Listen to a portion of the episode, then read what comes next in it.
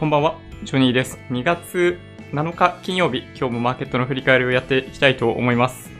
今日はさすがに独身ってわけにはいかなかった感じですね。まあ昨日あれだけ上げてるんで、まあ、まあしょうがないというか、まあ健全に、まあバランス取ったかなって感じはしますね。まあ金曜日なんで、まあ当然っちゃ当然ですよね。安いところで買っていた人たちは、当たり前ですけど、週末にかけて利食いを入れたいっていうのが、まあ当然っちゃ当然ですよね。はい。なので、まあ今日みたいな相場になるのはしょうがないかなという気がします。はい。まあただとはいえ、45円安ですからね。うん。どちらかというと僕の印象としては、むしろ強いというふうに思いました。日中からどちらかというと新型コロナウイルスに関係するネガティブなニュースが流れてきているにもかかわらず、どちらかというと、まあ、これぐらいの下げでとどまったっていうのは、まあ、マーケットそのものがやっぱり強い証拠かなと思いますね。うん。まあ、昨日からお話ししているように、昨日かな？一昨日か忘れちゃったけど、やっぱり市中に溢れてる資金がどうしてもまあ、溢れ返っている、まあ、過剰流動性相場が続いている関係で、まあ、その資金の行き先がないですよね、現状だとね。まあ、何でもいいと思うんですけど、あの、そういう逃げ先があれば、株価が下がってそっちが上がるっていうのがあると思うんですけど、まあ、現状だと、まあ、これしかないですね。うん。株しか、多分、資金の流れ先がないんじゃないかなっていう気はしますね。まあまあ、そういう意味でいくと、一部、まあ、ハイイールド債とは言わないですけど、まあ、債券市場もかなり盛り上がってたりするわけなんで、まあ、そういうところにも資金が流れ込んでいるのかもしれないですけど、まあ、通常、まあ、個人投資家だったりっていう人たちは、まあ、あんまり債券買ってなかったりするわけなんで、まあ、どうしてもまあ、株かなというふうに思いますね。うん。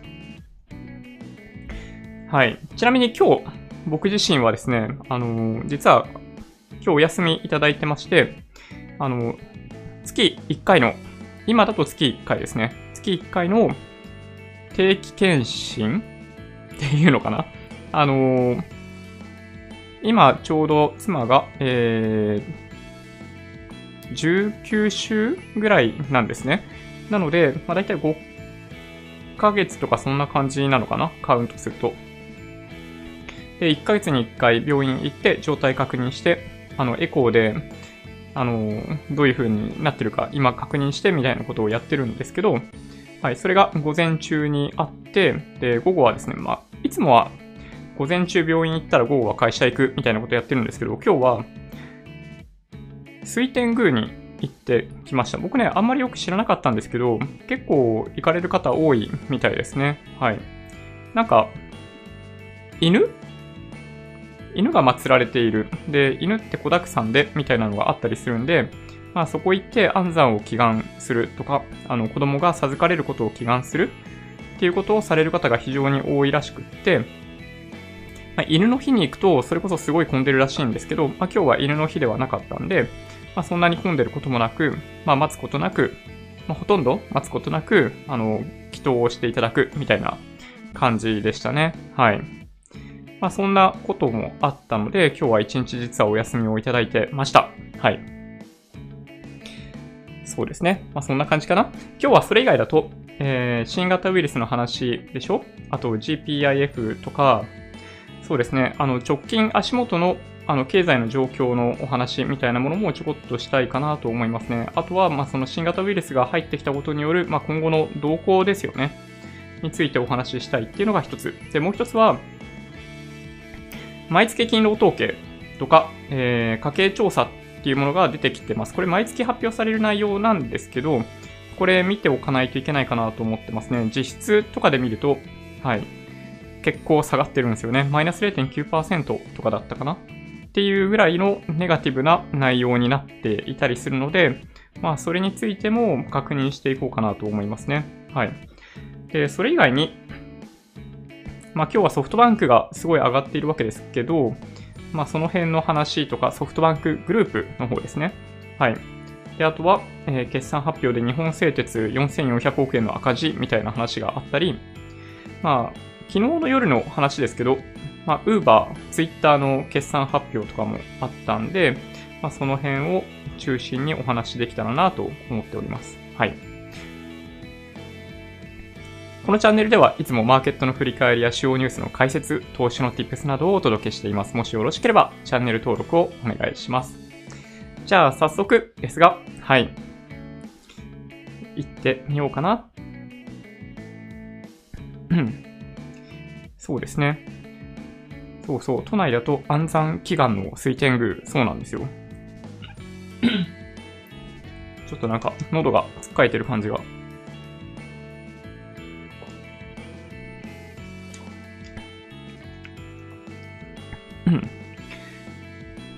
そうですね。安産祈願の水天宮、合格祈願の湯島天神。なるほど。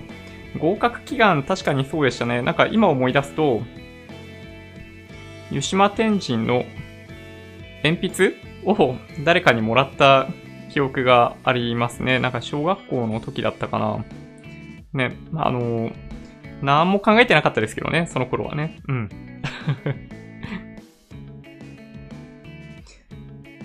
じゃあ今日のマーケットなんですけど、まさすがにちょっと、まあ、売られたって感じですね。まあ、利益確定売りでしょうね、やっぱりね。23,827円98銭で、えー、終わりました。マイナス0.19%ですね。はい。まあそんなに下げたわけではないんですけど、まあ寄り付き高いところから始まって、まあ売りに押されてマイナス圏でずっと、まあ停滞した感じですね。はい。値動きほとんどなく終わってしまいました。うん。午後にかけてっていうお話でいくと、本当にわずか50円もレンジがないですね。はい。本当に動きのない、動きのない一日になってるなって思いますね。はい。そうですね。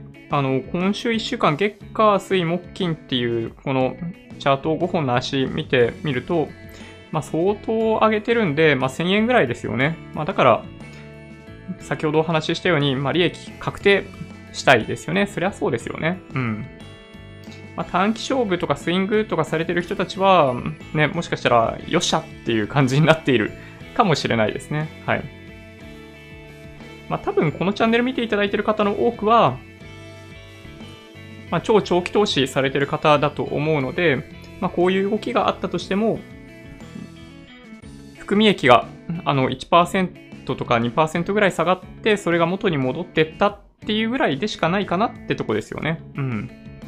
トピックス1732.14マイナス0.28%ということで終わりました。はい。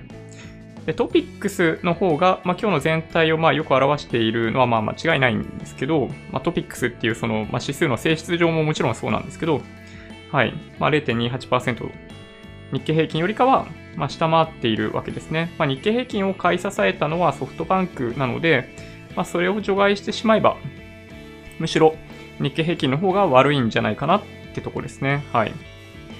ちょっとね、本当にこの高値に何度もトライしてきているちょうど推移に差し掛かってきているんで、まあ、この後様子見ようと思っている人が結構多いんじゃないかなって気がす、気がしますけどね。はい。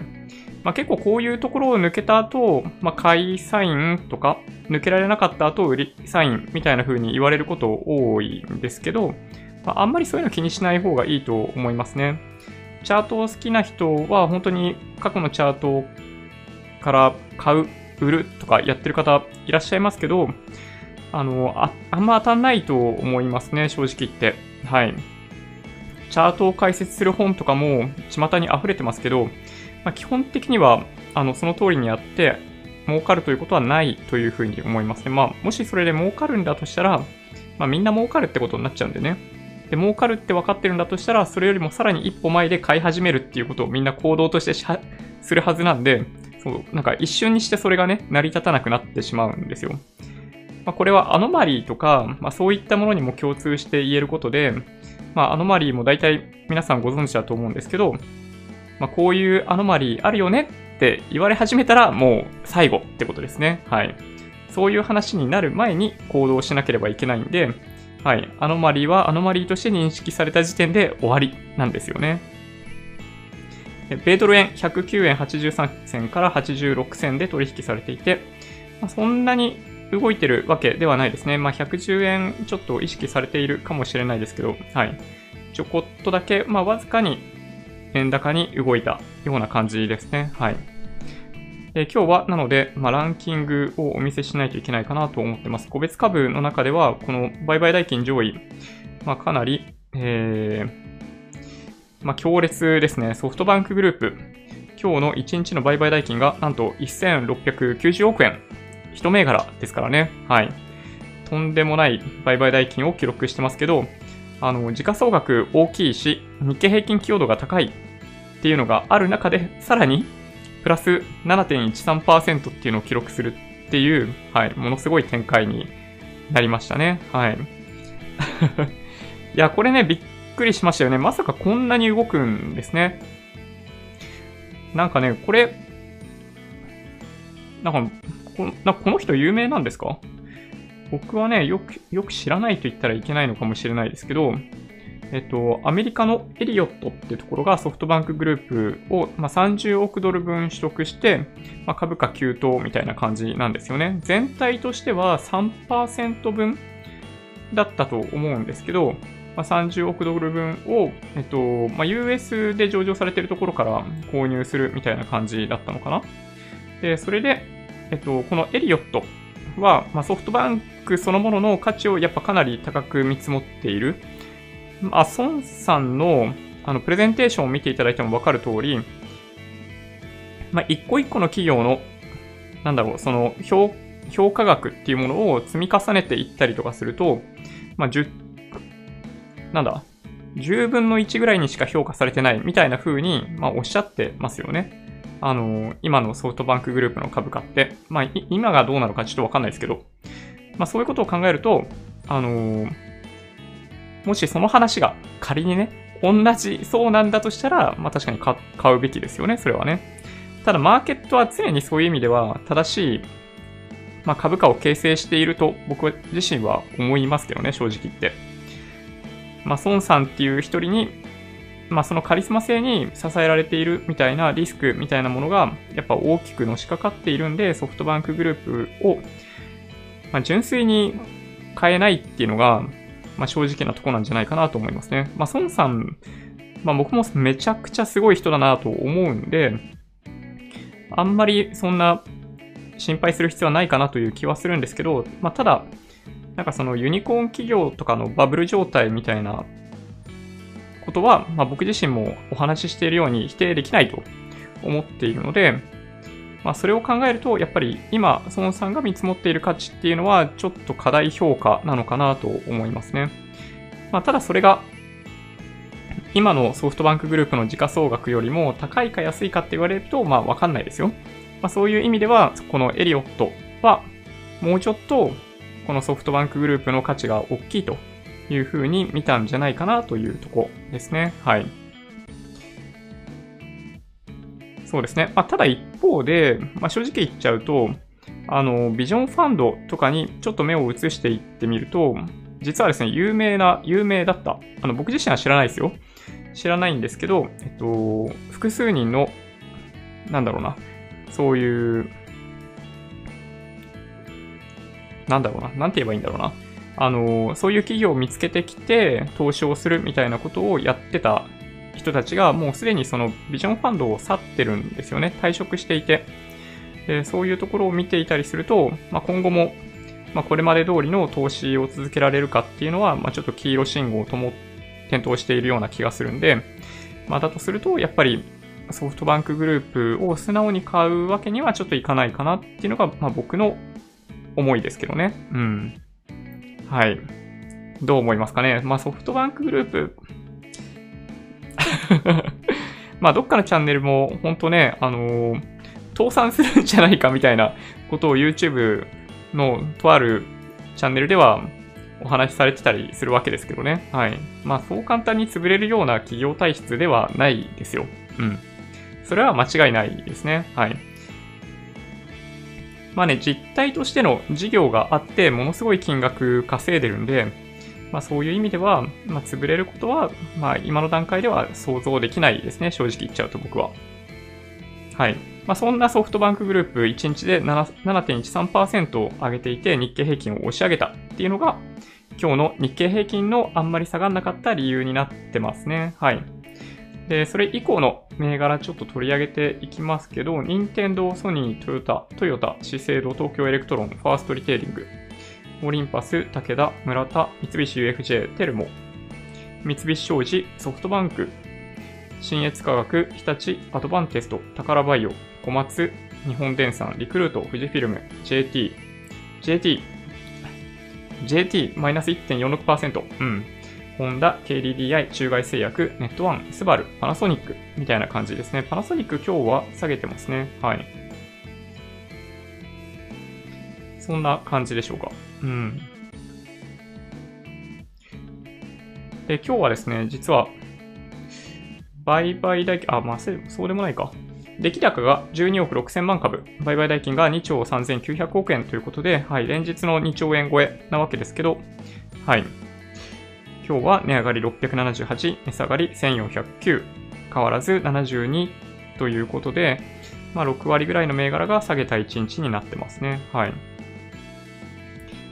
モーニングスターとかを見ていくと、新高値銘柄数とか出てるわけですけど、まあ、今日は新高値も86銘柄に、えー、落ち着いていて、しかもそれは多分、寄り付き朝方だけなんじゃないかなっていう気がしますね。新安値10銘柄出ているんで、はい。まあ、今日はそういう意味ではほとんどの銘柄は、新高値を更新、実際にはしているわけではないんじゃないかなって気がしますね。終値ベースで見ていったときには。そうですね。た、どうかな？実際の銘柄。うん。オリンパス、三井不動産、NTT、KDDI、NTT ドコモ。この辺、連日ですね。うん。そうですね。まあ、個別株の投資してないので、まあ、あんまり、まあ、気にしていないといえば気にしてないんですけど、ああ、そうですね。DNA が結構売られてますね。今日新安値ついてる。うん。まあ悪い業績発表ありましたからね。はい。で、日経平均の PR がどうなったかというと、えー、14.43倍、ちょっと下げて、PBR も1.16倍になりました。はい。で、じわじわ最近ちょっとずつ気になってきているビットコインですけど、107万2000円ぐらいで今取引されてますね。まあ、あんまり変わんないですね。はい。またしばらくこの水準からちょっと下げるみたいなのが続くんじゃないかな。もしかしたら。はい。そんなとこでしょうかね。ちょっとコメントを見つつニュース取り上げていこうかなと思いますけど、はい。今日は電車の中からこんばんは。はい。皆さん、こんばんは。スタンさん、はい。1個目。1個目、3個目ですけどね、これね。はい。こんばんは。今って、えー、結局、海外旅行を控えた方がいいんでしょうか？ああ。これね、わかんないですね。ほんとね。あの、ただ、クルーズ船の状況を考えるに、何の、なんだろうな、予防もしていないと、なんか表現難しいな。まあ、結構広まるってことですね。はい。あのー、パンデミックとかアウトブレイクとかいう言葉みんな好きで、一部の人使ってたりしますけど、まあ、そういう言葉を使うかどうかさておき、はい。ああいった空間の中で結構感染は広がるってことですね。で、クルーズ船の中でどういう風に広がったかっていうのをちょっと想像してみると、まあ、一人が感染するじゃないですか。で、その一人は必ずどこかの客室に泊まっていたわけなんですよね。で、その客室っていう、その空間には少なくとも、その今回のウイルスが、あの、残っている状態になる。で、多分、ホテルみたいな感じで運営がされてると思うんで、その、客室を掃除する人とかがいますよね。当たり前ですけど。なので、次にその部屋に泊まった人とかももちろんそうですけど、客室を掃除したそのスタッフとかも、ま、感染している確率がかなり高い。で、その部屋を掃除する人が感染するということは、その人が一個一個部屋を移動しながら掃除していくわけですよ。で、それって、わかりますよね？はい。もう片っ端からウイルスを、あの、多くない量をですよ。あの、残していってるってことに、まあ、なりそうですよね？はい。で、その人がもし、その部屋の片付けだけじゃなくって、レストランでのなんか仕事とかもしていたら、もうそれこそ本当に多くの人と触れ合う機会があるので、もしかすると、まあ、3700人でしたっけ？乗船していたと思うんですけど、かなりの人数と濃厚接触状態にあった可能性がありますよね。うん。なので、えっ、と、クルーズ船に関しては症状がある程度出ている人とか、あの熱が出ているとか、まあ、肺炎っぽいとか、なんかそういう症状ある人から優先的にあの検査を行っていっていて、まあ、全員、まあ、検疫対象みたいな感じになってますけど、あの、まあ、記事読んでる感じだと、まあ、全員検査したのかって言われると多分なんかしていなさそうな感じで、そういう人からやってってるんだけど、今のところ、あの、すごい確率高いですよね。うん。今の感じでいくと。なので、まあ、おそらく、まだ検査をしていない人たちも、まあ、同じような確率で感染しているんじゃないかなと思います。はい。で、そういった人たちが、あの、例えば空港だったりっていうところを、まあ、利用していたわけじゃないですか。現実的には。例えばその武漢から日本にやってきた人たちっていうのはもちろん飛行機でやってくるんで、まあ、飛行機っていうのは共通の何かの設備を使うわけですよね。例えばその、イミグレのとことかもそうだし、あの、荷物とかそういうところもそうですけど、そういうところを、で働いてる人たちが感染すると、今度はその人たちがばらまくことになるんで、まあ、そういう意味でいくと空港っていうのはやっぱりかなり危険性が高い場所と言えるんじゃないかなという気はしますよね、正直言ってね。うん。まあわかんないですけどね。はい。まあかなり、まあ少なくとも今年入って1月中旬以降からはみんな気をつけてるんで、まあそういうことにならないように空港のスタッフとかも細心の注意を払ってオペレーションをやっているんじゃないかなと思うんですけども、はい。まあでもね、まあ実際にはそうなってんじゃないかなと僕思いますけどね。まあつまりどういうことかっていうと、検査していないんで、えっと、感染が発覚していない人が多いだけのような気がするのは私だけでしょうか？はい。ちょっと皆さんのご意見もお伺いしたいですね。はい。はい。急に始まった。はい。ちょっとね、あの、すごいバタバタしてました。うん。ちょっと、あの、妻も煽ってしまったな。あの、もう10時になるよ、みたいな感じで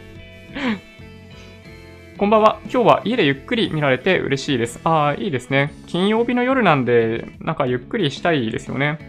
なんかね、よくね、コメントいただくんですよ。あの、もっと早く話してくれませんか？とか、あの、もうちょっとテンポよく話してくれませんか？ってコメントいただくことが多くて、まあ僕自身ちょっとゆっくり話してしまっているところはね、あると思うんですよね。あの、考えながら話しているところが実は結構あって、特に言葉を、ま選んでるんですよね。その、あんまり偏った表現にならないようにとか、あんまり尖った表現にならないようにと、まあ気にしながら喋っているようなところもあって、なんか本当はだから、ね、これライブ配信なんで、あの、1.5倍とか2倍で再生できないんで、まあ、ちょっとかなりゆっくりに感じられる方もいらっしゃるかもしれないんですけど、もしそういう形でストレスを感じる方がもしいらっしゃったら、あの、アーカイブを2倍とかで再生していただければと嬉しいなと思いますね。はい。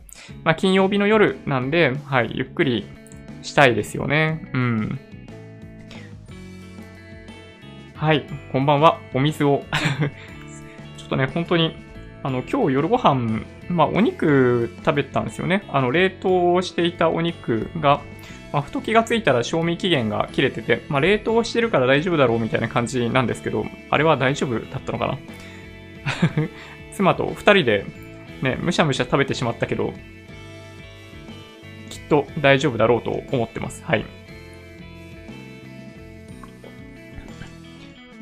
こんばんは。このチャンネルでは投資に関する情報と、あと、ジョニーさんの私生活を発表します。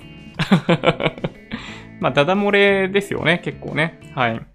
ちょっとね、あのー、気をつけた方がいいかなと思うことたまにあるんですよ。まあ、何かっていうと、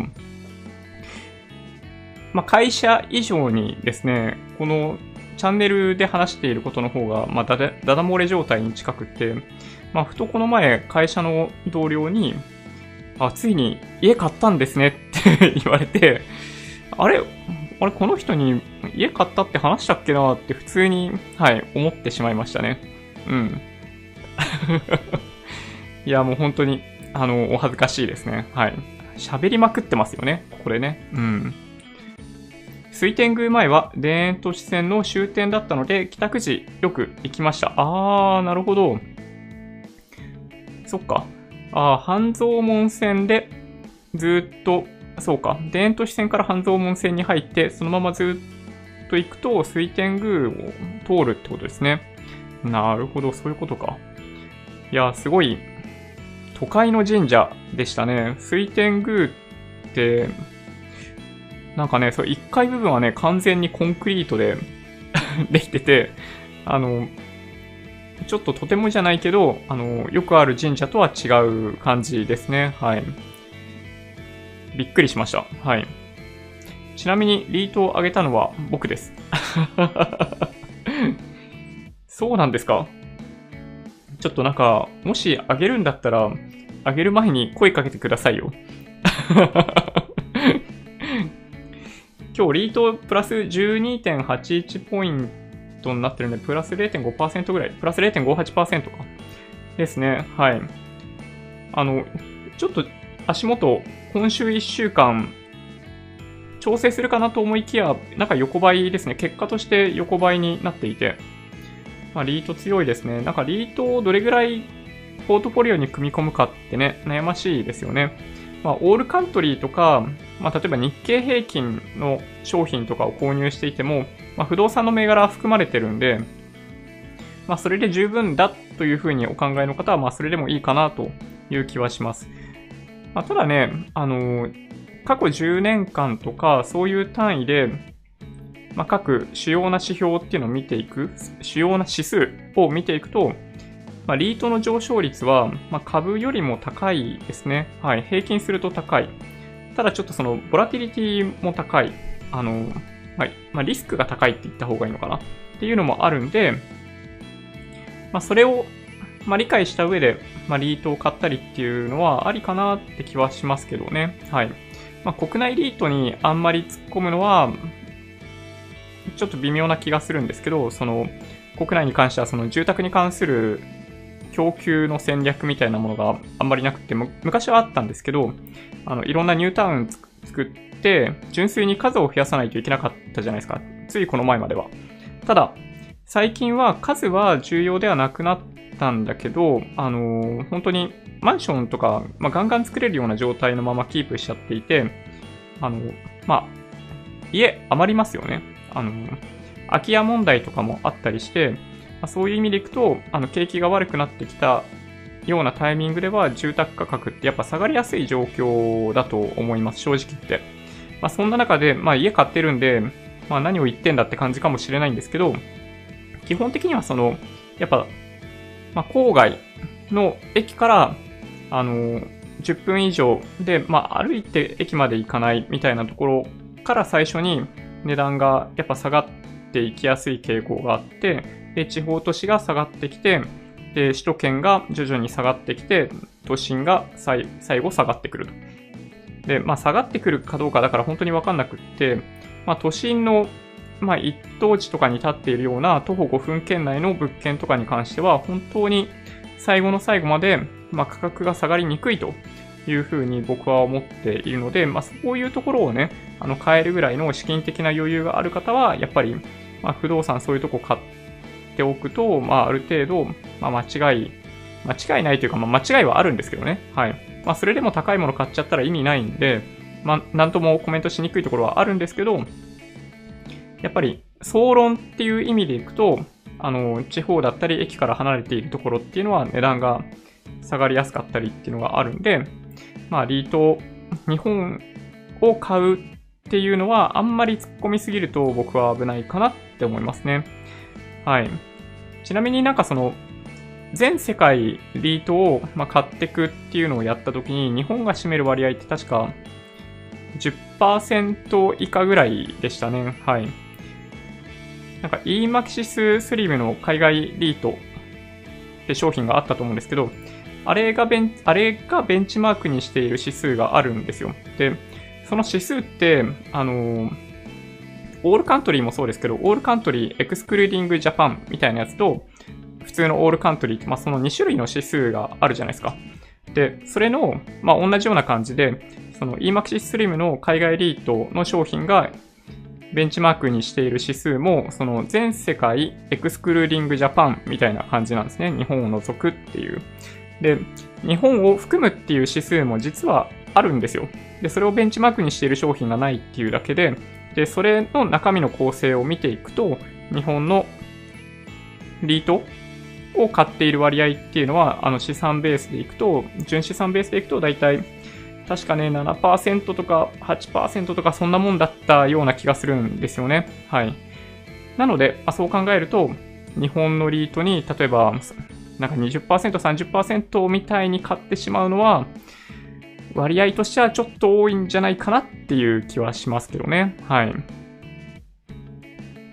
まあ、悩ましいですね。まあ、上がるんだったら買えばいいじゃん、みたいな ところはなくはないですけどね。はい。はい。こんばんは。MacD がなんちゃら言ってる YouTuber いますね。あ、そうなんだ。テクニカル大好きな人はね、好きですよね。うん。なんか、なんでしょうね。あの、その通りになることって、まあ基本ないし、まあだから、そういうふうにおっしゃってる方々も、あくまで、あの、テクニカルで見たときはこう、だけど、あの、明日どうなるかはわかんないっていう多分スタンスだと思うんですけど、そう、あんまりなんかね、そう、あの、明日取る行動の制約になってはいけないなとよく思うんですよね。はい。一つ一つのチャートの意味を理解していこうと思うと結構なんか奥深いじゃないですか。うん。だから、ね、あの、まあ、1個か2個内容がわかるチャートがあれば僕は十分だと思いますけどね。はい。まあそういう意味でいくと、本当に最低限っていう意味では、ローソク足と移動平均線さえ分かっていれば、まあ僕は十分なんじゃないかなと思ってますけどね。はい。電池やばい。電池やばい。パナソニックのお話ですかね。電池やばい。あ、これを見る、見続けることができないということでしょうかね。もしかして。今日、SBI 証券のイデコのページを見ていて、ファンドの中に SP500EMAXIS Slim があるのに、私のイデコのラインナップの中にありませんでした。ああ、なるほど。なぜか調べてみたら、選んでいるプランが違うことが判明しました。このチャンネルのおかげで気づくことができました。ジョニーさんに感謝です。いや、もうそう言っていただけるとめちゃめちゃ嬉しいですね。オリジナルプランだったんですよ、僕も。なので、あの、日清かなんかの DC 海外株式みたいなやつを昔はね、ずっと買ってたんですよ。毎月毎月。で、まあ、当なんだろうな、その商品の信託報酬もちょっと不満だったわけですよ。その、イデコじゃなければもっと安い信託報酬あるのに、なんでそれが買えないんだみたいな風に思っていたら、そう、セレクトプランが登場したんですよね。2018年でしたかね。で、そっから多分ね、多くの人がそのオリジナルプラン、昔からあるプランから、セレクトプランに皆さん結構移行し始めていて、またね、このね、移行が時間かかるんですよ、本当に。多分ね、結局3ヶ月ぐらいかかったんじゃないかなっていう気がしますけどね。はい。で、それでいて、あの、移行後、移行前の損益の状況がどうだったかっていうのがわかんなくなっちゃって なんか、うん、なんかモヤモヤしますよね。そう考えるとね。はい。まあ、みたいなのもあったんですけど、やっぱセレクトプランは、そう、EMAXIS Slim の S&P500 とかがあったりするんで、ね、僕、個人的にはもうそれでよっしゃって感じですね。はい。ね、移行した人かなり多いんじゃないかなと思いますけどね。JT 増配止まったらしいですね。そうなんですよね。なんかね、高配当銘柄として よくこのチャンネルでも皆さんからコメントいただいている、あの、俺たちの JT ですよね。はい。まあ僕持ってないんで、あの、俺たちのと言っていいのかどうかわかんないんですけど、はい。下がっちゃいましたね。はい。まあでもね、そういう意味でいくと、えっと、日本製鉄って言った方がいいのかな？えー、っとね、そうですね、新日鉄っていうか日本製鉄ですよね。あれ、今期4400円、4400円じゃないですよね。4400円の赤字。はい。あの、素行生産能力も減らすみたいな話があって、えっと、減配ですね。はい。配当は1株当たり10円ということで、前期の80円から引き下げるということが発表されているので、これね、あの、来週、月曜日、うん、ちょっと辛いですね。やっぱりね、あの、鉄に関しては、やっぱりその景気の状況を、まあ、もろ受けると。まあ、簡単に言うと。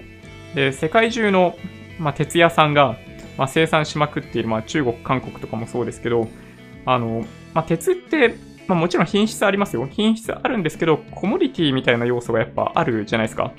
で、作られれば作られるほど、やっぱりその価格が下がってしまう、価格が上がってこないということがあって、いや、そうなんですよね。最終的になんと4400億円の赤字ですよ。まあ、なんかこういうのを見ると、あのー、新日鉄と住金とかがなんか一緒になったりとかしなければいけなかったっていう状況は非常によくわかりますよね、なんかね。うん。まあもちろんあの2つの会社得意としている分野違かったんで、ね、あのそういう意味でも合体するのは良かったことなんじゃないかなと思うんですけど、はい。いや、非常に世界と戦うって厳しいんだなっていうのをね、この、そう、日本製鉄ですね。なんか日本製鉄っていうの慣れてないんだよな。うん。はい。というのもありました。本当の下落はこれからだと思う。そう、僕もね、思いますよ、やっぱり。うん。まあ今の、先ほどお話しした PR もそうですけど、まあアメリカの S&P500 の PR とかも見ていても、まあそろそろ上限達してる感じがしますよね。で、トヨタとかの数字こそ良かったわけですけど、あのー、まあ、全体として見ると、まあ、製造業のえー、ここまで発表されている業績発表を見ているとや、やっぱり前年比、前年同期比マイナスだったりするわけで、まあ、ちょっと厳しいですよね。まあ、非製造業に目を向ければ、まあ、上昇しているプラスだったりするんで、まあそういうところを、まあ加味すれば、まあどうなんでしょうね。まあ一気にだから崩れるようなことはないのかなっていう気はしますけどね。業績だけ見たら。で、あとはだから、この新型コロナウイルスの影響が、まあ、どれほどマーケットに影響を与えるかですよね。うん。そうなんですよね。で、どれぐらい影響が出そうかっていうのもね、まあ、難しい話ですけど、トヨタ、ホンダが、まあ、昨日、今日と発表が実はあってですね、17日ぐらいから、えー、工場の再開をしたいという希望を出してますね。はい。っていうニュースどっかにあったと思うんだけどな。はい。まあ、トヨタ、ホンダとかは18日以降に、えー、稼働をしたいというふうに、まあ、もともと計画していたものからさらに延期をしている状態ですね。はい。まあ、この17日から再開できるかと言われると、厳しいかもしれないですね。はい。とは思います。うん。なので、まあ、実質的に、まあ、経済活動1ヶ月とか下手すると、まあ、止まっちゃうわけじゃないですか。うん。その影響をどう見るかっていうと、うん。やっぱ世界中に影響出ると思いますけどね。うん。なんか強気コメントが結構溢れてるんで、怪しいと思いますね。あの、特にアメリカですよね。まあ、トランプさんとかもそうですけど、まあ、今回の新型ウイルスによる影響は経済活動に関してでいくとないみたいな話をしている人が多いわけですけど、いや、ないわけないよねって感じですね。はい、正直言って。日本の場合、10、12月期は、まあ、ついに、まあ、昨日あたりからもう政府のコメントも出ちゃってますけどね。はい。マイナス成長になりそうだっていうのを、まあ、マーケットに織り込ませようとしてますよね。わざわざリークしている状態。なので、まあ、GDP マイナス。で、1、3月も、まあ、こういう状態なんで、おそらくマイナスになると思います。そうすると、やっぱリセッションだったりするわけで、まあ、世界中がもしかすると1、3月に関してはマイナス成長になる可能性が高いんじゃないかなと。まあ、僕は思いますけどね、状況からしたらそうですね。で、今のマーケットが何かっていうと、そういう意味でいくと、その、ほっといたら世界中がリセッションになってしまいそうな、まあ、今回の新型ウイルスの関係でリセッションになってしまいそうなところを中国の、あの、金融緩和によって、むしろ、まあ、ちょっとしたバブルというか、あの、株高っていうのが発生する可能性があるというのを、まあ、織り込むように買い、買いに走っているようなものかなと僕は思ってますね。うん。まあ、これはあくまで僕の考えなんで、まあ、想像の域を超えないですけどね。まあ、ただ、今上昇している理由がね、説明できないですね。それ、そういうことじゃない限り説明できないです。はい。はい、そうですね。イデコ、そう、セレクトプランに変更。そう。オリジナルプランの方は、セレクトプランにある商品に投資をしたいということであれば、やっぱりね、セレクトプランに変更された方がいいんじゃないかなと思いますけどね。はい。えっ、ー、とですね、今の値段の10倍はない。うん。そうですね。あ、ソフトバンクのお話ですよね。そうそう。まあ、孫さんは、うん。まあ、煽らないといけない立場なので まあ、そういう感じにおっしゃってるんだと思うんですけど、ね、ソフトバンクの実際の価値がどれくらいかっていうのはね、ちょっと難しいですね。はい。早いですね。さっきプラン変更の資料請求しました。お素早い。結構中国工場止まってるが、えー、亡くなられた方の人数ならアメリカ。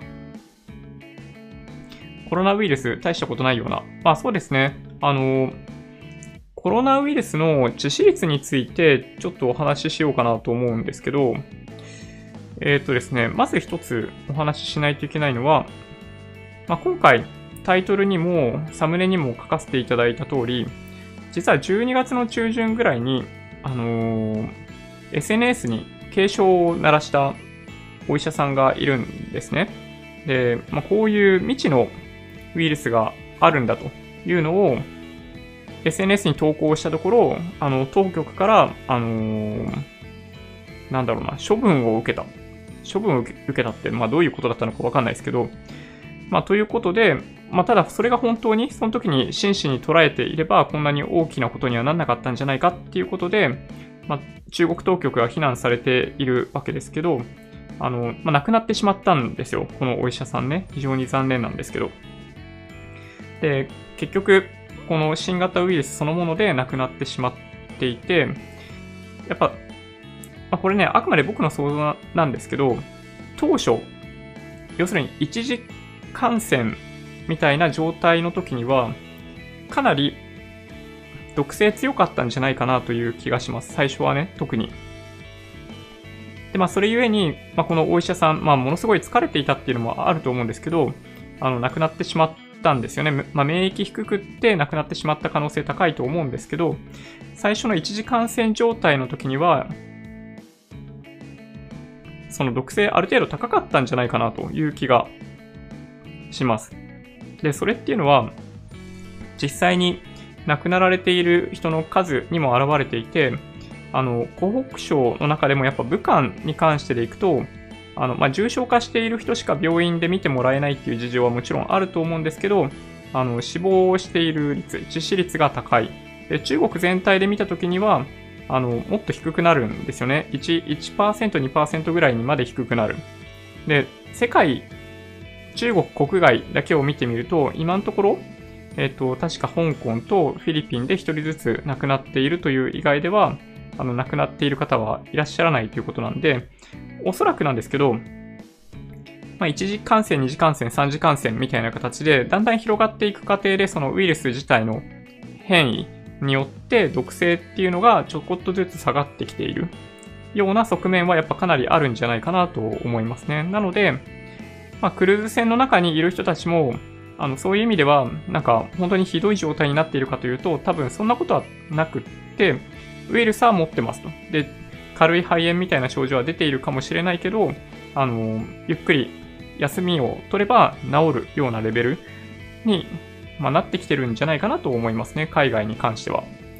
まあ、そういうのもあって、まあ、WHO は、まあ、そこまでパニックになるようなほどの状況にはなってないということを言っててるんだと信じたいですね。はい。まあ、WHO はちょっと中国に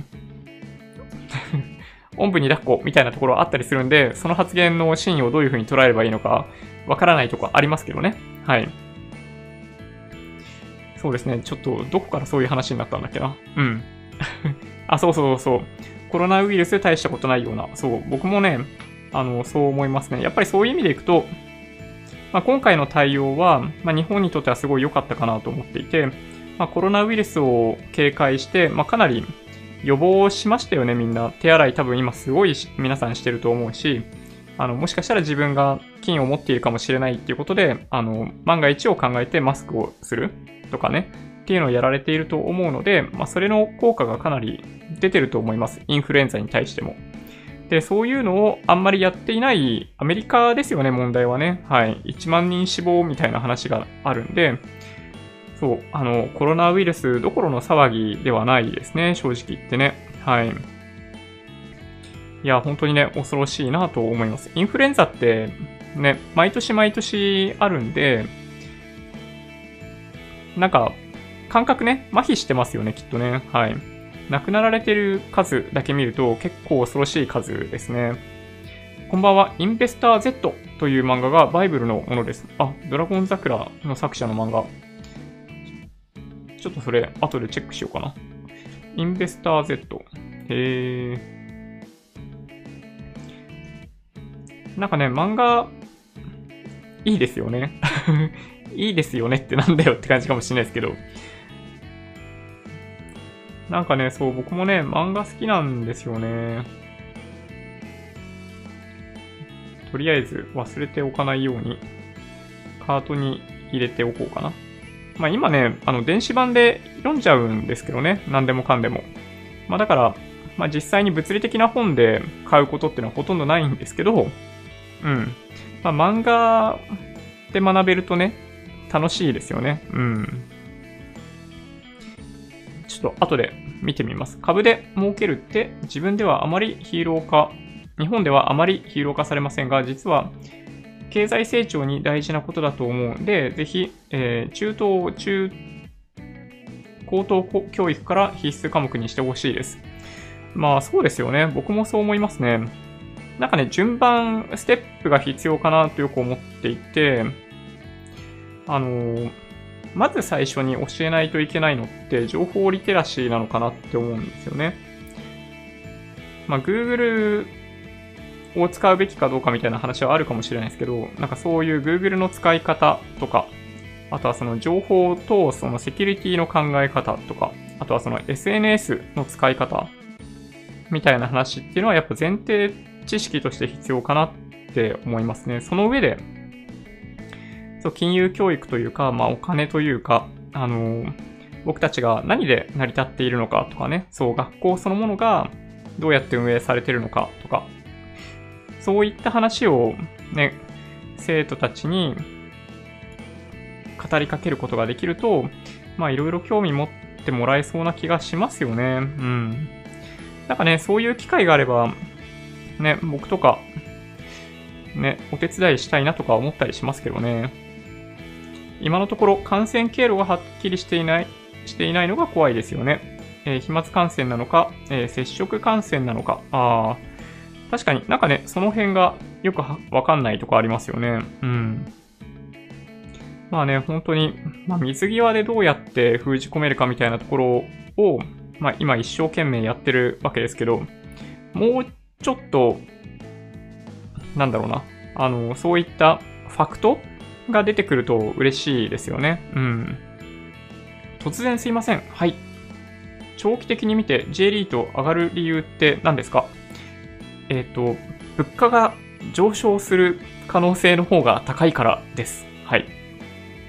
という感じなんですけど、いかがでしょうか？これ基本的には株の上昇とかと同じですね。はい。理由としては。あの、世界の成長だったりっていうのがある中で、その物価上昇を、あの、中央が望んでいるわけですよね。あの、デフレを望んでいるような社会の中では、あの、不動産買うべきじゃないと思いますよ。もちろん。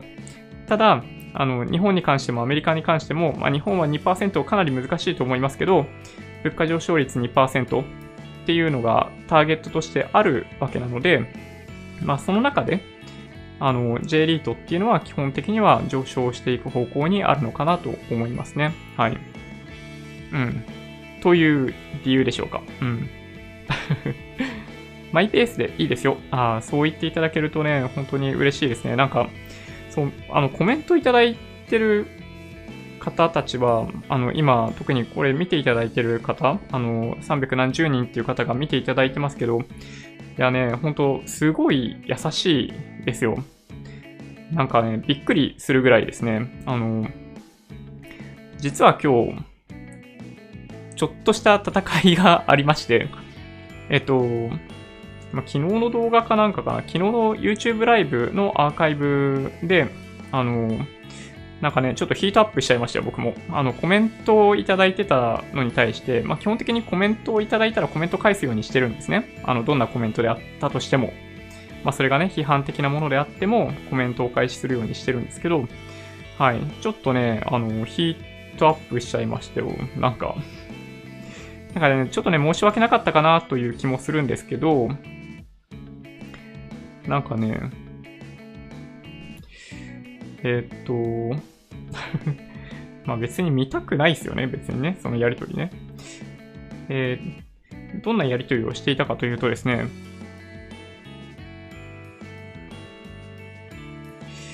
そうだな、どうすればいいかな。ちょっと待ってください。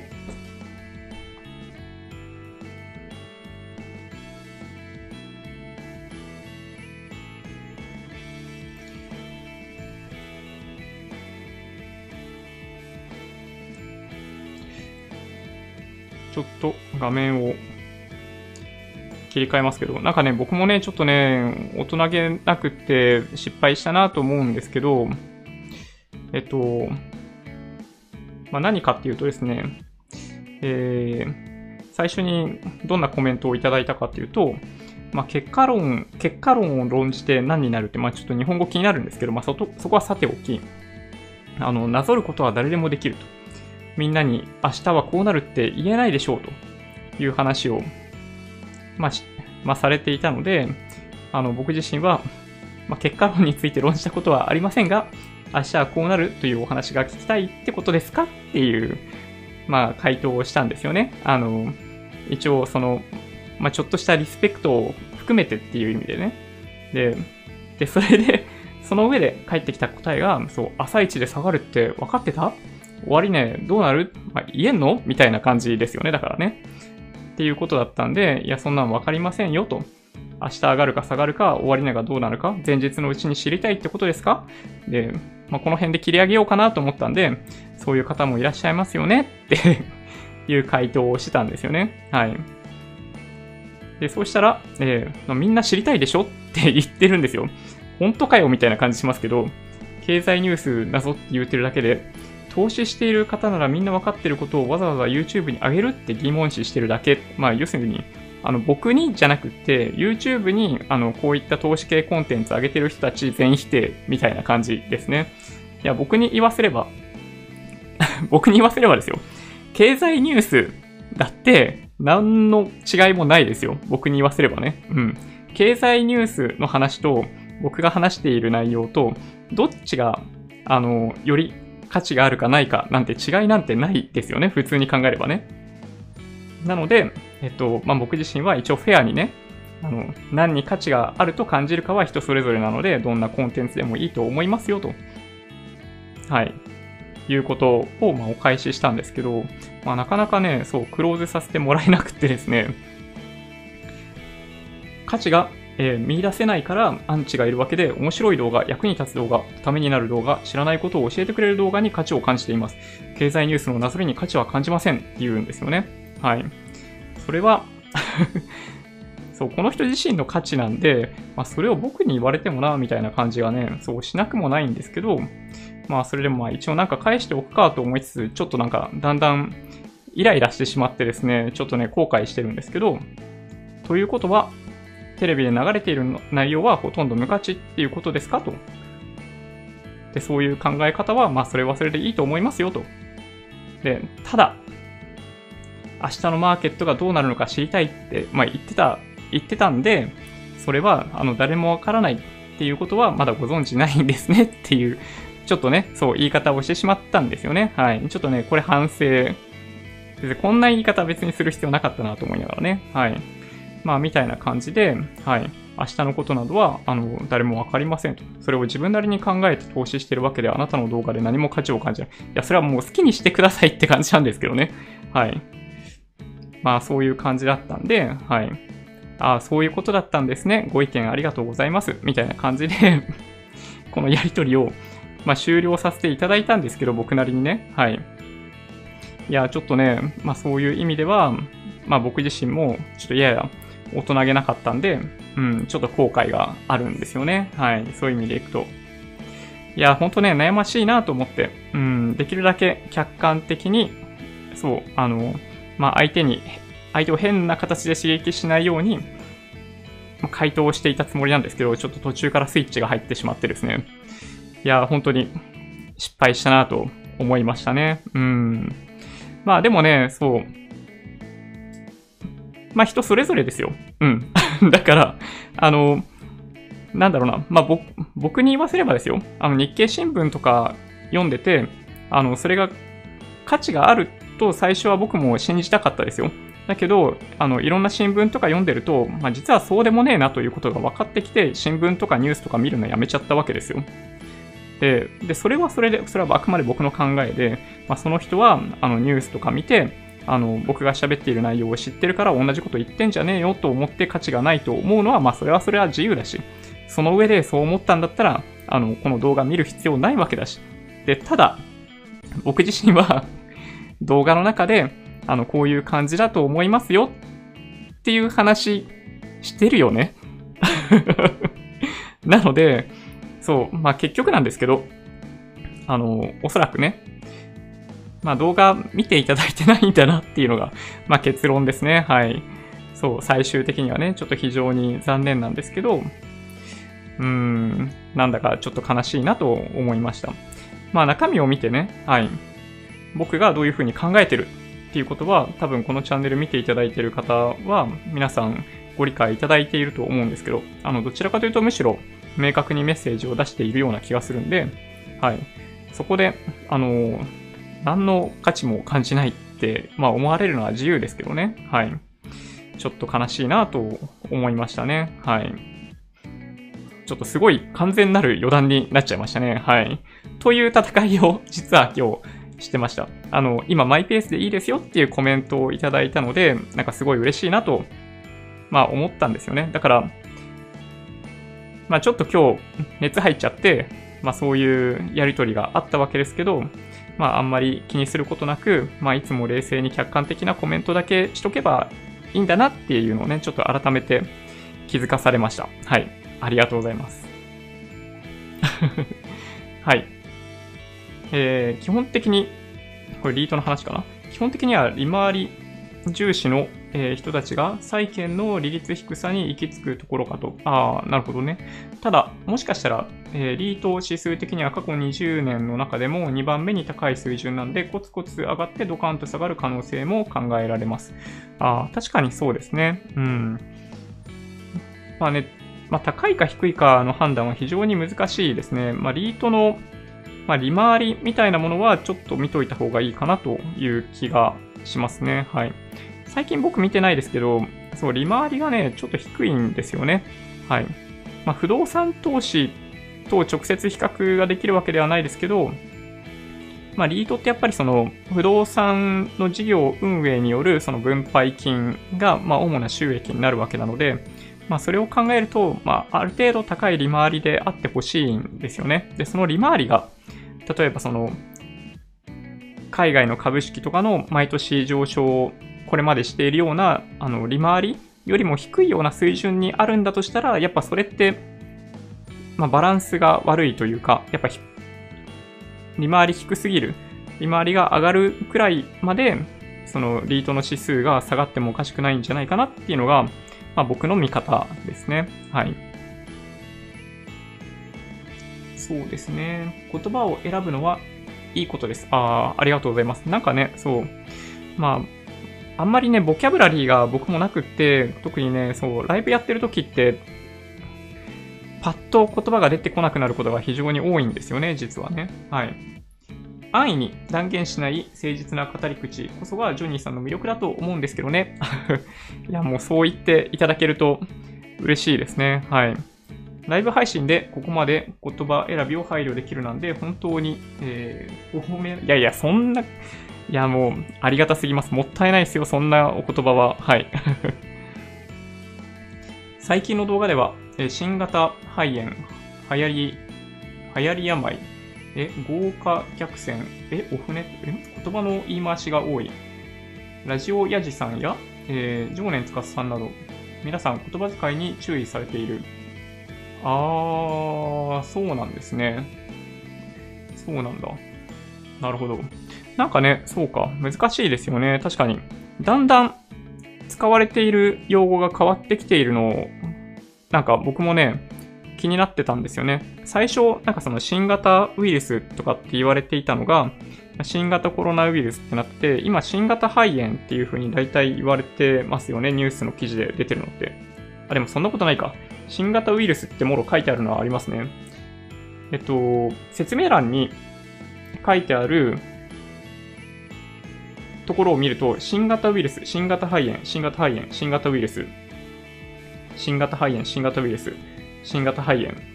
そうですね。大体まあこの2パターンだけになったのかな。ね。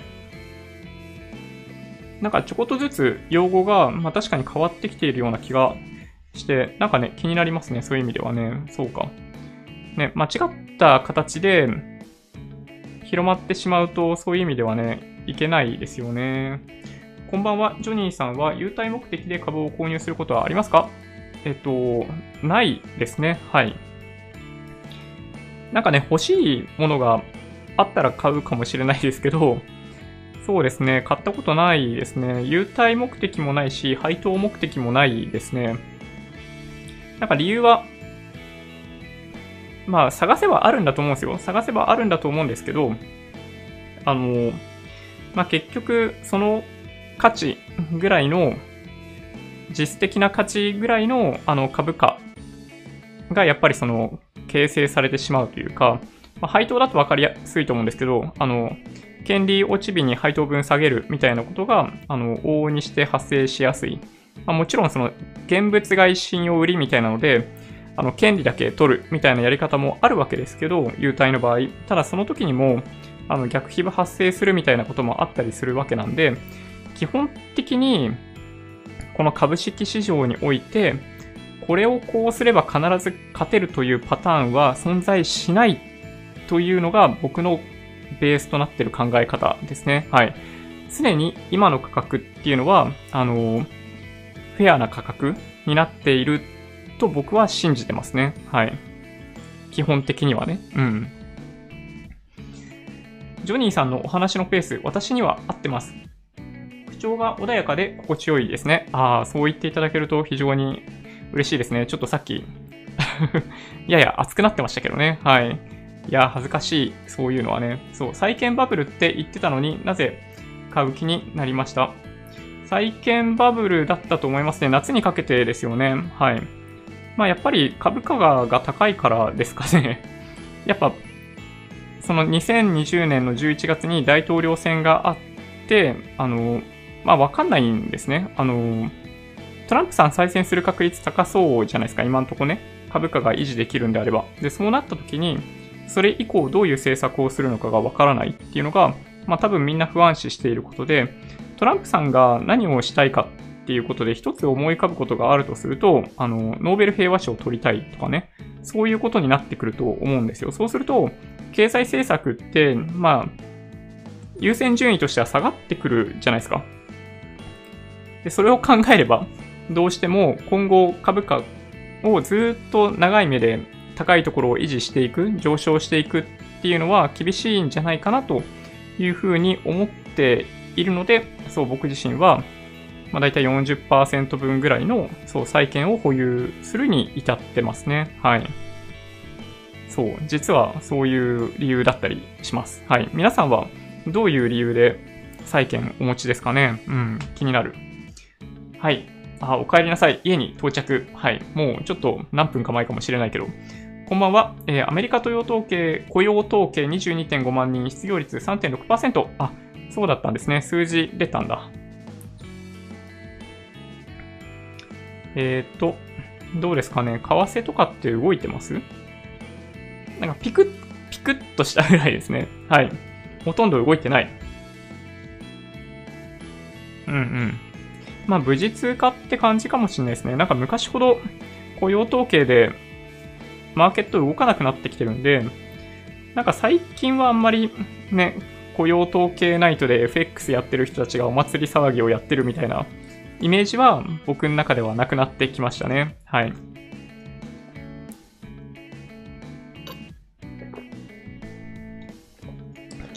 うん。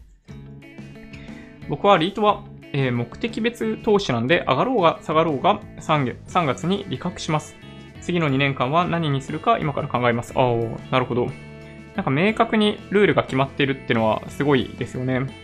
結構ね、そう、そのルールに従い続けることができるかどうかっていうのはね、意外と難しいですよね。IPO で買ったソフトバンク株売却、買い値で売却。あー、なるほど。え、それって、えっと、ちょうど1500円ぐらいにあるってことですかね。1500円でしたっけ？そうか。ああ、ほんとだ。今日1516円が終値なんですね。通信のソフトバンク。なるほど。いや、あれだけプロモーションをして、いや、本当にね、あの、IPO で買った方一部分に関してはやっぱり最終的に損失を出してる方も多いと思うんですよね。はい。いやー、大変でしたね。はい。お疲れ様でしたっていう感じがします。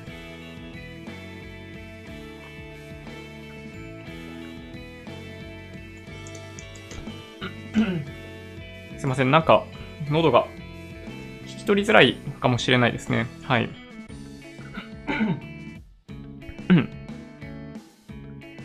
イデコって国民年金基金だから、えーいちいち仕事が遅い。なるほど。ね、本当になんか手数料とかもね、結構取ってくんで、なんか民間になんとかそういうのも全部委託して簡単にできないかなとか思いますけど、難しいんですかね？どうなんでしょうね？昨日のファミマの話ってのは、ファミマのリストラの話。あー、そうなんだ。ファミマのリストラっていうのはあれですか？本部ですかね？そうなんだ。ファミマ厳しいってことですかね？選択と集中でリストラしちゃうのかな？うん、悩ましいですね。下落時対応のために、えーお金 SBI 証券に入れときやした。いいですね。はい。なんかそういう資金があるのとないのとで、精神的にやっぱね、だいぶ違いますもんね。うん。そう、トランプさんはこういった事態にもかわ関わらず、ノープロブレムみたいなね。いやいや、もうインフルエンザで1万人死んじゃってんじゃんって感じがするんだけど、はい、非常に不思議な方ですね。うん。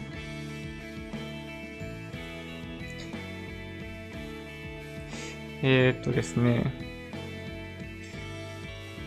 ちょっと待ってください。やばい、ちょっとさっき僕がね、ああれですね、熱くお話をしすぎたのかも。はい。あ、どうも、おお久しぶりです。日経平均4000円の、えー抵抗、2万4000円の、えー抵抗体で一進一退するくらいなら、大幅に下落してほしいです。えー追加投資のチャンスを狙います。うん、確かにね。はい。ドキッとしますけどね、それでもね。私は仕事は、えー造船関係ですが、業界全体が合併の雰囲気、あ、そうなんですね。なるほど。造船は、なんか、日本政府が韓国になんか文句言ってますよね。なんか WTO かなんか、なんだっけ？あのーお金、政府が造船に対して出しすぎだろうって、補助しすぎだろうみたいなのを、ああ、そうそう、これか。造船は厳しいですよね。はい、あの、土屋さんありがとうございますね。僕が言おうとすることはすべて土屋さんが、あの、おっしゃってくれてます。はい。WHO は、えー中華マネーに、えーまみれているから信じられない。ね。そんな印象が今回ついちゃいましたよね。はい。お先真っ暗。いやー、なるほど。厳しいですね。まあでもちょっと、まあどうなんだろうな。まあ韓国はね、それでも、きっとね、そういう補助金やめないですもんね。うん。悩ましいですね、そういうのってね。なんか、アメリカの、なんだろうな、クアルコムとファーウェイとかの関係もある種そういうとこありますよね。うん。コロナ、コロナウイルスのおかげで、いつもマスク自前で用意してたのに、会社で毎日支給してくれます。ああ、いい会社ですね。そうなんだ。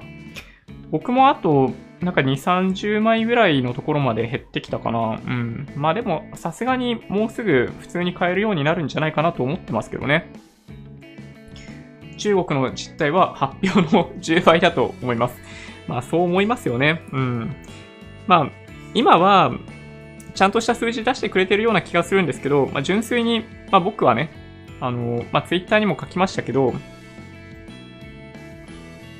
まあ、医療機関の、まあ、受付、1日で、あの、検査できる量っていうのが、まあ、キャパがありますよね。はい。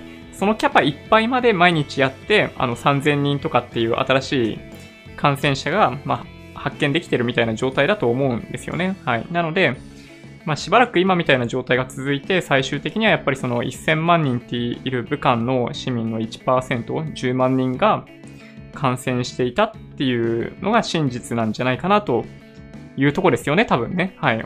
おっしゃっていただいていることは、なので10倍は正しいんじゃないかなと思いますね。はい。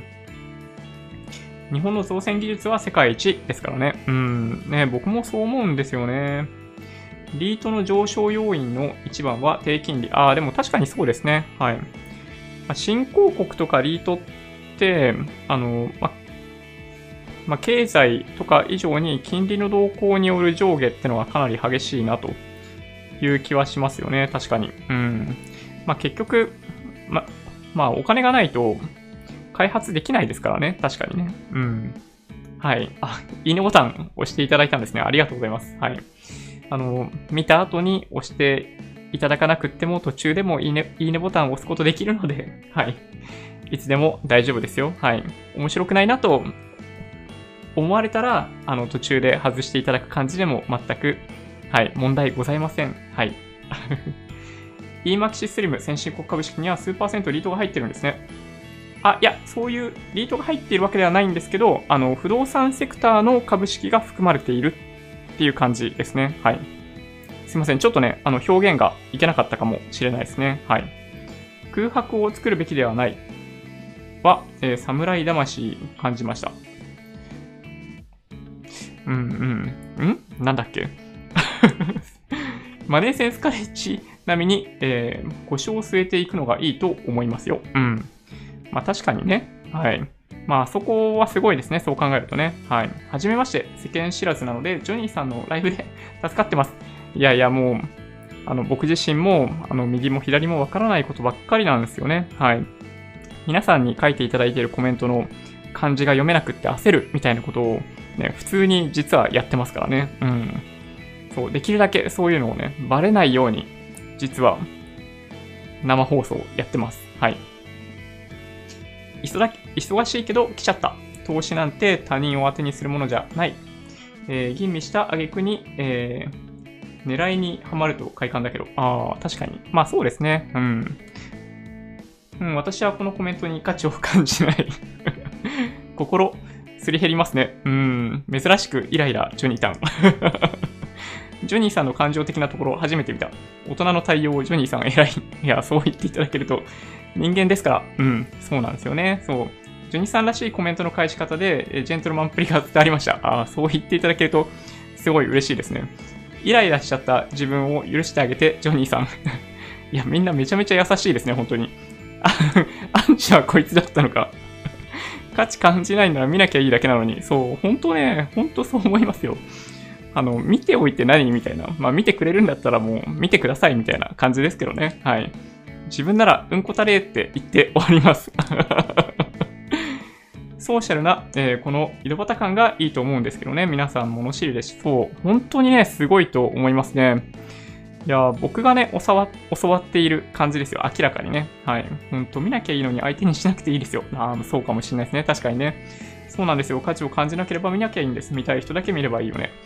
アホは真面目に相手するだけ無駄。同じニュースでも、えー買う人もいれば売る人もいるし、クソ決算でも買う人もそうですね。確かに。それはおっしゃる通り。価値ありますよ。ああ、そう言っていただけるとね、本当ありがたい。日経は読売、朝日とは違うと思いますよ。専門性が高い。あ、まあそうですね。あの、細かいところは確かにそうなんですけどね、ちょっとなんか寄ってるなと思うところがあったりするのが僕はちょっとね、そう以前気になってしまったんですよね。マイペースで良いので、それがいいんです。あどんな話でもいろいろ予断してください。あすいません。なんか本当にね、今日ちょっと愚痴っぽかったですよね。うん。えっ、と、毒を感じない、えー人類を避けて歩くと、えー目の前の風景は明るいかな。ああ、なるほどね。確かに。批判も一種敬意の証ですよ。ポジティブシンキングで。ああ、いい。優しいですね、本当マイペースでいいですよ。えージョニーさんのチャンネルなので、ただ最近は奥さんに申し訳ないので、その辺はかなり気になってます。あ、23時16分になりましたね。確かにね。投資リテラシーとしての基礎的な民度の上昇は重要ですね。ただ、個別の、えー予測や見立ては人それぞれなので、ジョニーさんは今のままのスタンスで問題ないですよ。これからも応援してます。ありがとうございます。はい。そろそろいい時間ですね。確かに。45日で世界人口の3分の1が感染するらしいけど、マジかよ。マジですか？それって、あれですかね、あの、感染率っていう指標があるんですよね。あの、一人が何人に感染するかによって、まあ、最終的に全人類に広がるまでにどれぐらいになるかみたいなのがね、はい、分かったりするわけですけど、はい、まあ、それ次第なんですね。今のところ、もともとは2、3人って言われていたのが、まあ、そこまで実は強くない。で、まあ、インフルエンザとかよりも、あの感染率高くない、感染力高くないみたいなところがあって、だいたい今1.5人から2.5人みたいな数字が、あの、出てたような気がしますね。うん。まあ、ただそれでもね、はい、潜在的に持ってるんだけど症状が出てない。もしかしたら僕自身も持っている可能性があるんで、まあ、そういう人が増えてくると、はい、実は日本中つつ裏裏、ね、もしかしたら3分の1感染みたいな話ですよね。うん。まあそういう意味では、そのクルーズ船の中の人たちがどれぐらいの割合で感染しているのかっていうのは良い指標になるかもしれないですね。何の予防も対策もしていなかった場合に、これぐらいの感染率を、まあ、結果として出てくるっていうのは、もしかしたら見えるかもしれない。そうですね。コロナビールがとばっちり受けてるからコロナの名称を避けてる。あー、なるほど。そっか。それありそうですね。確かに。ここの皆さんは心が広い方ばかりで助かります。いや、本当に僕自身もすごい助かってます。どこの株スレも、えお子様が暴れ回っている。あ、そうなんですね。まともな市場の、え空気がわからない。あ、そうなんだ。石油ファンフィーターの、ファンヒーターのコロナも、あ、そうか。確かに結構ありますね。そういう名前ついてるのね。増配を少しずつでいいからしてほしい J リート。ああ、なるほど。新規物件取得により増配とか話題があるといいですね。ここの J リートの古い動画は YouTube で見たことがありますけど。ああ、なるほどね。なるほど。確かにね。うん。冷静な対応だと思いますよ。100人いて100人に価値があるコンテンツなんて存在しない。価値がないと思うなら自分が価値あると思うコンテンツだけを見ればよく。えー論破したりイライラさせようと楽しんでいるような感じですね。うん。なんかね、そう、なんかマウントを取りたいのか何なのかみたいな感じがしますよね。うん。あと、ホテル系 J リート参戦したんですが、まだ早かったかな。あー、なるほど。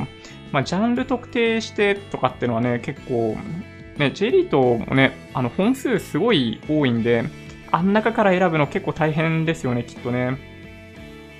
債券は配当を得るためだけに BND ちゃんと保有してます。ああ、いいですね。すごい。いや、それめちゃめちゃ賢明だと思いますね。こんばんは。今日は南の果ての西表島から聞いてます。マジですか？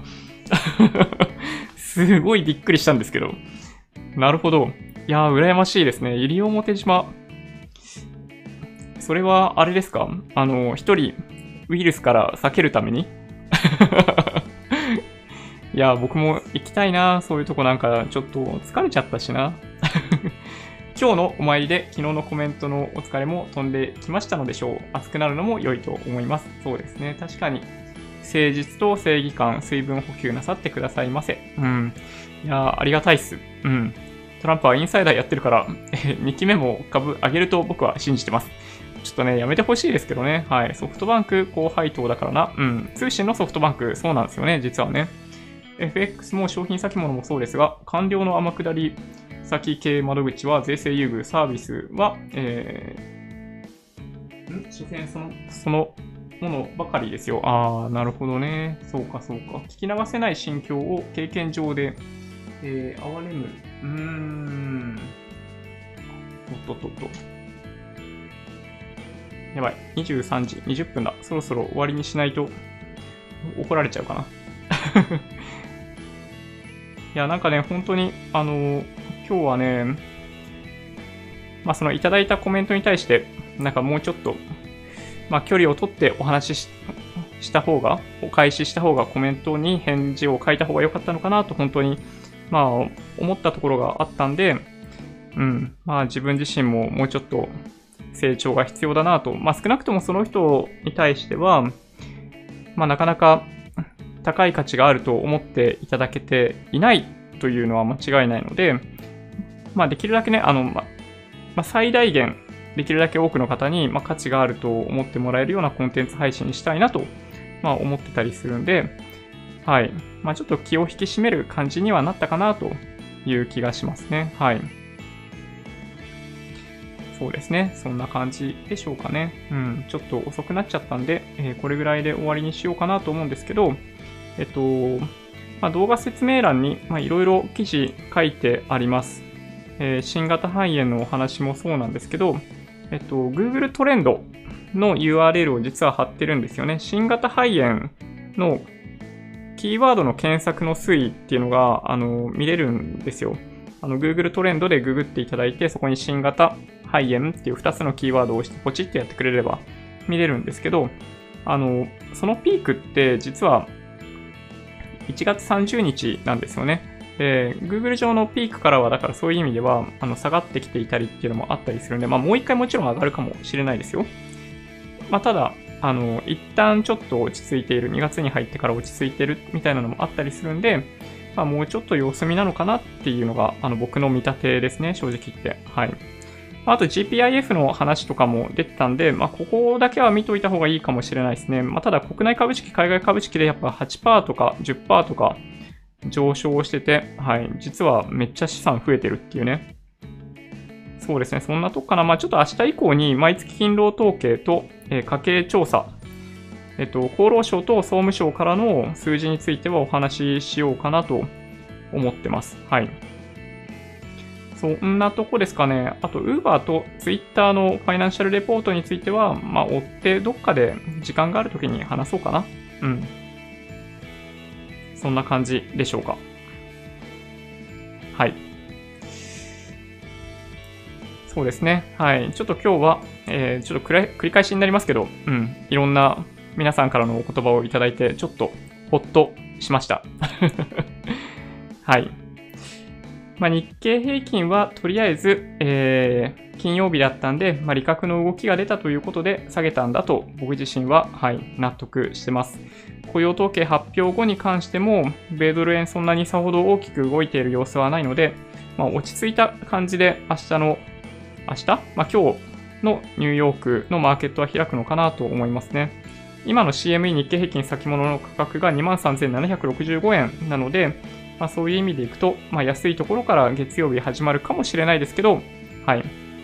まあ、それも一つのマーケットだと思って、はい。僕らは僕で、僕らは僕らで長期投資を進めればいいかなと思っております。はい。